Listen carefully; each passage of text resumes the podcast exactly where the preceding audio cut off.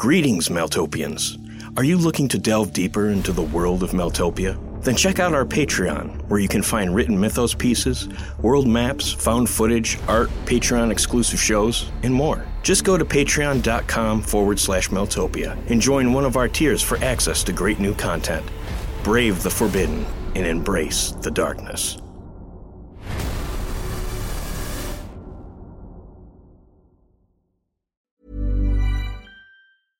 Ever catch yourself eating the same flavorless dinner three days in a row? Dreaming of something better? Well, HelloFresh is your guilt free dream come true, baby. It's me, Keke Palmer. Let's wake up those taste buds with hot, juicy pecan crusted chicken or garlic butter shrimp scampi. Mm. Hello Fresh. Stop dreaming of all the delicious possibilities and dig in at HelloFresh.com. Let's get this dinner party started. Ready to pop the question? The jewelers at BlueNile.com have got sparkle down to a science with beautiful lab grown diamonds worthy of your most brilliant moments. Their lab grown diamonds are independently graded and guaranteed identical to natural diamonds, and they're ready to ship to your door. Go to BlueNile.com and use promo code LISTEN to get $50 off your purchase of $500 or more. That's code LISTEN at BlueNile.com for $50 off. BlueNile.com code LISTEN. Hey, it's Ryan Reynolds, and I'm here with Keith, co star of my upcoming film, If, only in theaters, May 17th. Do you want to tell people the big news? All right, I'll do it. Sign up now and you'll get unlimited for $15 a month and six months of Paramount Plus Essential Plan on us. Mintmobile.com slash switch. Upfront payment of $45 equivalent to $15 per month. Unlimited over 40 gigabytes per month. Face lower speeds. Videos at 480p. Active Mint customers by 531.24 get six months of Paramount Plus Essential Plan. Auto renews after six months. Offer ends May 31st, 2024. Separate Paramount Plus registration required. Terms and conditions apply if rated PG. Hey, I'm Ryan Reynolds. Recently, I asked Mint Mobile's legal team if big wireless companies are allowed to raise prices due to inflation. They said yes. And then when I asked if raising prices technically violates those onerous two year contracts, they said, What the f are you talking about, you insane Hollywood ass? So to recap, we're cutting the price of Mint Unlimited from $30 a month to just $15 a month. Give it a try at mintmobile.com slash switch. $45 upfront for three months plus taxes and fees. Promo rate for new customers for limited time. Unlimited more than 40 gigabytes per month. Slows. Full terms at mintmobile.com. There's never been a faster or easier way to start your weight loss journey than with PlushCare. PlushCare accepts most insurance plans and gives you online access to board-certified physicians who can prescribe FDA-approved weight loss medications like Wegovy and Zepbound for those who qualify. Take charge of your health and speak with a board-certified physician about a weight loss plan that's right for you. Get started today at plushcare.com slash weight loss. That's plushcare.com slash weight loss. plushcare.com slash weight loss. Quality sleep is essential. That's why the Sleep Number Smart Bed is designed for your ever evolving sleep needs. Need a bed that's firmer or softer on either side? Helps you sleep at a comfortable temperature? Sleep Number Smart Beds let you individualize your comfort so you sleep better together. JD Power ranks Sleep Number number 1 in customer satisfaction with mattresses purchased in-store. And now, save 50% on the Sleep Number limited edition Smart Bed for a limited time. For JD Power 2023 award information, visit jdpower.com/awards. Only at a Sleep Number store or sleepnumber.com.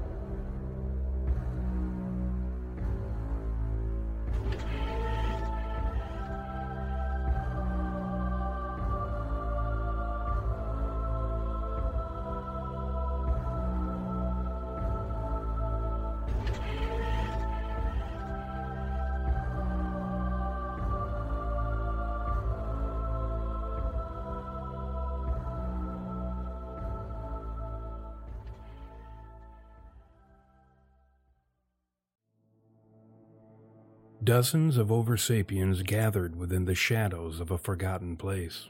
Creatures carved from an exceptional darkness, stuff plucked and processed from the deepest recesses of human need. No two of them alike, save that their souls had been supplied by the same Malfic machine, and all of them were older than time would generally permit. The scarred marble ceiling above the milling congregates rose beyond the touch of the trembling light, supplied here and there by a scattering of candles, and the pitch shadows made the darkened corners of the room seem infinitely deep. There were no tables or chairs to speak of, so the assemblage lingered atop the fallen statues, columns, and porticos. The ruins of a catastrophe far older and perhaps even more nefarious than the darkness itself. They were waiting for their king, a being who had yet to emerge from the bowels of his prehistoric house. I might have understood had it been anyone else, but Byron is a careful predator. His plans are generally laid as well as webs, invisible and ensnaring. Of course, it might have been Henry's fault. We all know how lackadaisical he can be, said a fit and trim man, a creature whose lankness bespoke the grace of a cat. He was dressed in a clever long coat, all leather and form fit. His features changed with the flickering light, save for his eyes, which gleamed throughout. In a voice filled with the hiss and snap of a naked fire, an amorphous shape flecked with red and orange embers replied to the speaker. We will miss Byron, should he indeed be dead.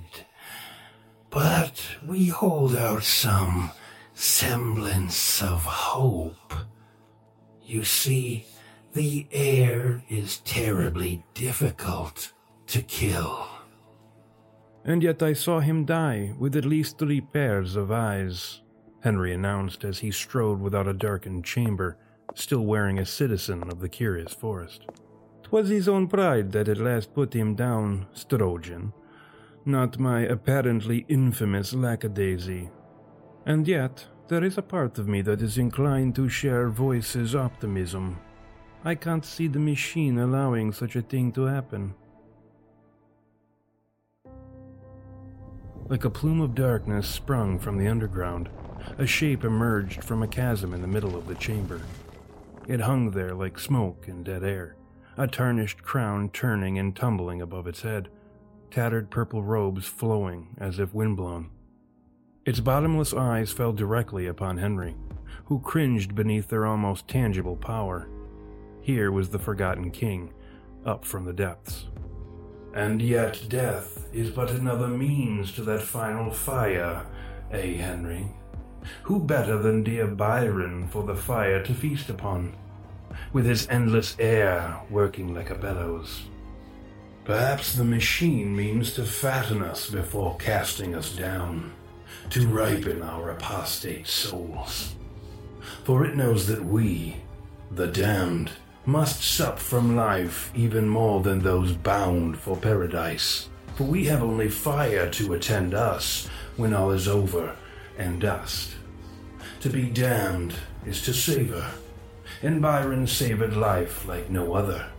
Perhaps he'd grazed enough, and it was his turn at slaughter. And yet it is still my hope that we damned might rise up, for we are like the burned angels themselves who would not kindly suffer the pleasures of their master, and sought to throw him down. Rightly, of course. We must do as they did. But unlike them, we must not fail. To fail is to burn, Henry. Forever. The mind stealer backed away from the creature when the small flames of the surrounding candles jumped from their wicks and collected into a massive fireball that hovered and hissed above his open palm. Fortunately, you did not fail, Henry. You were merely set back, the king said, closing his hand upon the burning sphere, extinguishing it. The subsequent darkness was suddenly alleviated as tongues of flame leapt up from once dead wicks, momentarily revealing the ceiling of the room before dying back to flickering orange fingers. The Forgotten King now held the group's attention as if by natural force, a Newtonian truism concerning the law of obedience. And it was no illusion of his authority, some hysterics of groupthink, when the entire city itself seemed to move beneath the sway of his presence, reminding those in need of the lesson. All their king beheld, be it his subjects or the city itself, belonged to him. Absolutely. Once he was certain of his subjects' rapt attention, he spoke to them as a father. We have entered a new phase of the machine's machination. It is seeking us out now, no longer merely content to know where we are. It is sending its youngest after us to bring the wayward elders back home. And as ever, we are left to reckon with the why of it all. And do not let your borrowed powers or pilfered time convince you of your immunity to its will. It made us for something. Its scheme, whatever it is, could very well resemble the movements of the stars across the sky. Gradual, fearsome, and trillions of years in the making. I have left many of you to your own devices for some time, tolerated your ever thinning dedication to our one true cause, but no longer. Conclude your affairs, preserve only that which might further our work. We can have no distractions. The Forgotten King paused with deliberation, realizing that this last commandment might likely provoke some small impulse to defiance. He would study them closely now, to see who among them might prove the weakest link. There was only the whispered potential of a reaction, really, a stirring in the air that soon perished beneath the king's quiet. After the moment had passed, the monarch concluded his address. We will now proceed as a united front. Conditions demand nothing else. His voice was resolute and final, the Lost Kingdom reverberating with his timeless authority. Antonia enjoyed the sound her gown made when it dragged across the sand and sea stones. She relished how it terrified those who were familiar, directly or indirectly, with its signature wet dragging. Drifting barefoot to where the twilight tides pulled at her dress, her eyes lingered on the horizon, where the sea swallowed the sun. She gazed at the tumble down docks, whose wooden legs seemed to buckle with each kiss from the tall waves, the lurching wharves that bowed their barnacled heads to each new tide, and the crumbling shoreline where the water dragged its wet claws across its craggy skin, a million hands tearing with each change of the tides, the earth ever desperate to stay above water. She'd made a life for herself in Dismuth, though it had been afforded through no small amount of blood and death. She managed the costs handily enough, balancing power with practicality, allowing salesmanship to replace slaughter whenever her advantage was tenuous or altogether nebulous. From the darkness of flooded crypts to the back alleys of sunken cities, she'd negotiated her claim to the waterfronts. Even against the interests of the historic hosts of the city, the living shadows who haunted Dismuth's every cellar and sinkhole, she'd prevailed. Antonia had risen a formidable mistress of the sea, her hold over the waterways and dockside districts all but absolute now. She was not eager to abandon her home. Still, she knew her king was likely correct about the machine, though she was hesitant to dwell on his more mystagogical interpretations of the thing. That was a rabbit hole she preferred not to descend. It was enough that she knew, as they all did, that the machine was not through with them, but it was an entirely different thing to confront the matter openly. Whenever she'd tried, within those triumphant moments wherein she felt unstoppable, the world always fell away revealing only the part of herself that did not belong, the part that had been manufactured, machined. She'd built up her mind much like she'd constructed her small empire, to move beyond it all, to get on to the next thing, whatever that might be. But now her eyes would be pinned to the past, her future abandoned. In the end, it was inevitable, she realized, the day of reckoning. After all, she was the first of her fellowship to be targeted by the Malsapians or more specifically, the machine. On that count, she couldn't help but wonder if the invasion was retaliatory, as it was her own spy network that first supplied any real details about the creatures. She vividly recalled the song that drifted across the waters the night they came, how it conjured the sounds of the sea within the crush and cradle of its resplendent notes. and how it burned across the waves and beaches like a maelstrom of musical fire. Everything in the path of the sonic storm, her canneries and fisheries, shipping fronts and marinas, obliterated. Having no idea what sort of hell had befallen her, she retreated to the cove indenting the distant shoreline, penetrating deeply into treacherous marshland. From there, her power sifted the waters for a sign of her attackers, if indeed the event hadn't been the result of something altogether cosmic in origin, something beyond the scope of her Melgenic gifts.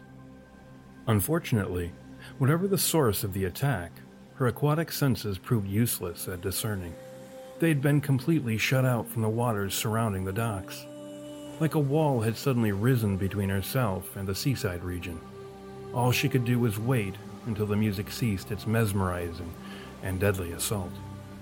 It wasn't until the following dawn she'd come out of hiding and encountered her stoutest servants, summoned from the deepest gulfs of her killing pool, gutted, or smashed to bleeding pulp.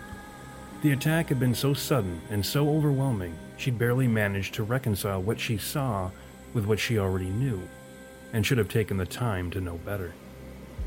Even as she recalled the dossier her spies had delivered to her, a slim file concerning a group of Malsapians known as the Passengers, the words did them no justice. She shook her head as she recollected the line One of the passengers is known to manipulate sound. Here was the very definition of understatement.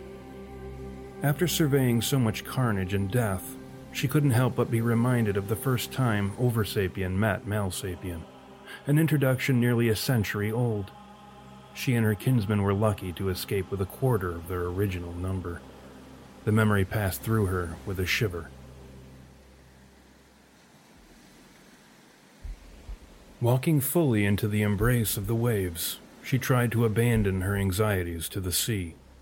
And yet, while she had been rebuilt to welcome the waters, there was the painful irony for which the machine was well known, underlying its every gift.